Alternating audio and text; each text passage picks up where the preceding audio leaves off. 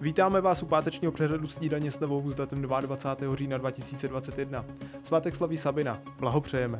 Po větrné dni i dnes očekáváme poněkud silnější podej větru a nejvyšší teploty 8 až 15 stupňů Celsia, na horách pak kolem 2 stupňů Celsia. Českem se včera prohnal orkán Ignác. Hasiči vyjeli k rekordnímu počtu výjezdů a na mnoha místech je podpořili i dobrovolné sbory. Kvůli silnému vychru se tisíce domácností ostly bez proudu, přičemž nejhorší situace byla v Karlovarském, Ústeckém nebo Středočeském kraji. Společnost ČES vyhlásila kvůli větru dokonce kalamitní stav. Více už prozradila mluvčí Sonja Holingerová. Bez elektřiny aktuálně evidujeme na našem zásobovacím území přes distribuci ještě 8,5 tisíce domácností. Ten stav se již zlepšil, stabilizoval, my jsme pracovali celou noc všude tam, kde to bylo bezpečné pro naše lidi. V podstatě pro srovnání pro diváky včera okolo 10. hodiny večer jsme evidovali ještě 31 tisíc odběrných míst bez elektřiny, nyní to již je tedy 8,5 tisíce a řešíme ještě 50 poruch na vedení vysokého napětí a samozřejmě i opravujeme poruchy na nízkém napětí. Orkán Ignác výrazně zkomplikoval i dopravu a desítky vlakových spojů tak nabrali mnohdy i několika hodinová spoždění. O tom, s jakými komplikacemi se železnice potýkají, promluvila ve vysílání snídaně s novou mluvčí zprávy železnic Nela Frýbová. Aktuálně už je situace stabilizovaná, nicméně během včerejšího dne naši drážní hasiči evidují 109 výjezdů. Většinou to bylo kvůli pádu stromu na trať, případně do trakčního vedení. V řádu jednotek případů šlo pak o najetí vlaku do stromu, nicméně situace je nyní už stabilizovaná a evidujeme zastavený provoz pouze na dvou úsecích. Stále více lidí, kteří prodělali nákazu koronavirem, si stěžují na neutuchající zdravotní problémy. Mezi nimi bývají často i mladiství.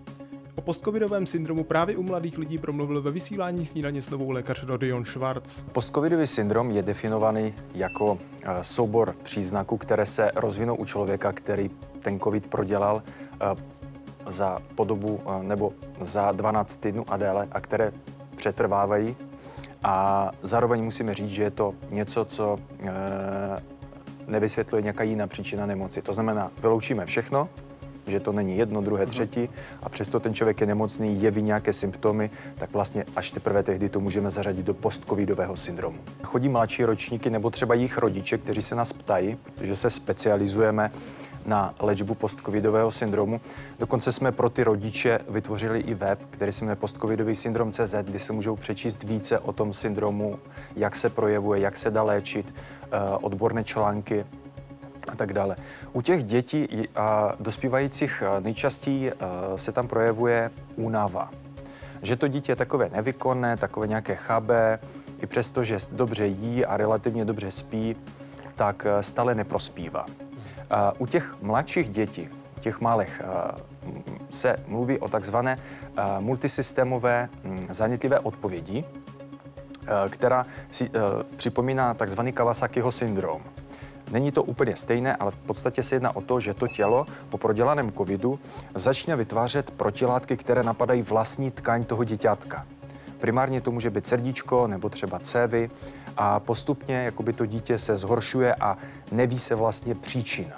Jo, to znamená, ono to prodělalo, ten vír už v tom těličku není a třeba za několik týdnů začne mm, zarudávat, za, zarudnout oči, nebo začne kašlat, nebo ještě nějaké jiné jevy, symptomy, které jsou zcel, velice nespecifické.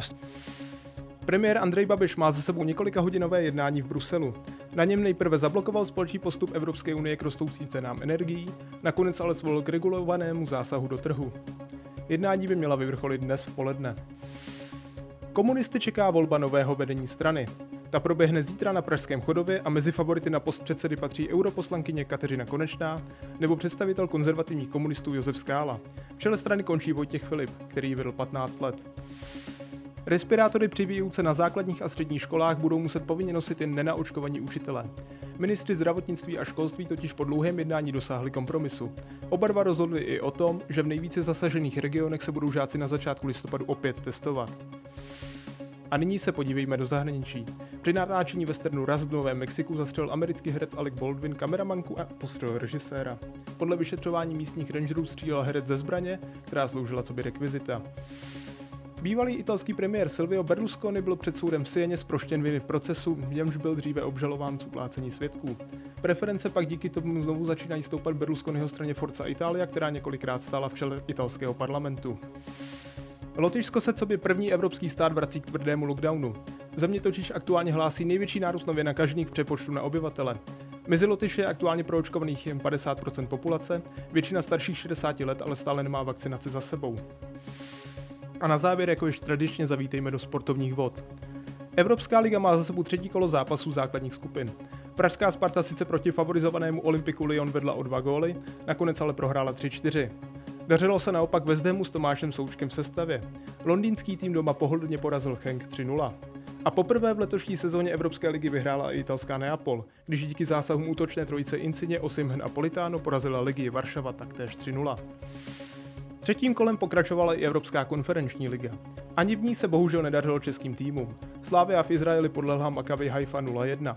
Jablonec pak na domácím stadionu v poslední minutě ztratil vedení a s dánským Renders remizoval 2-2. Velkou ostudu si pak v konferenční lize uřízlo římské AS, jež podlehlo norskému týmu Bodø Glimt 1-6. A několika zápasy pokračovala i nejprestižnější hokejová liga na světě, zámořská NHL. Asistenci si při vítězství Columbusu nad New Yorkem Islanders připsal Jakub Voráček. Ještě lépe si vedl Filip Chytil, který při vítězství New Yorku Rangers nad Nashvillem střelil gól. Z pátečního přehledu snídaně s novou je to vše.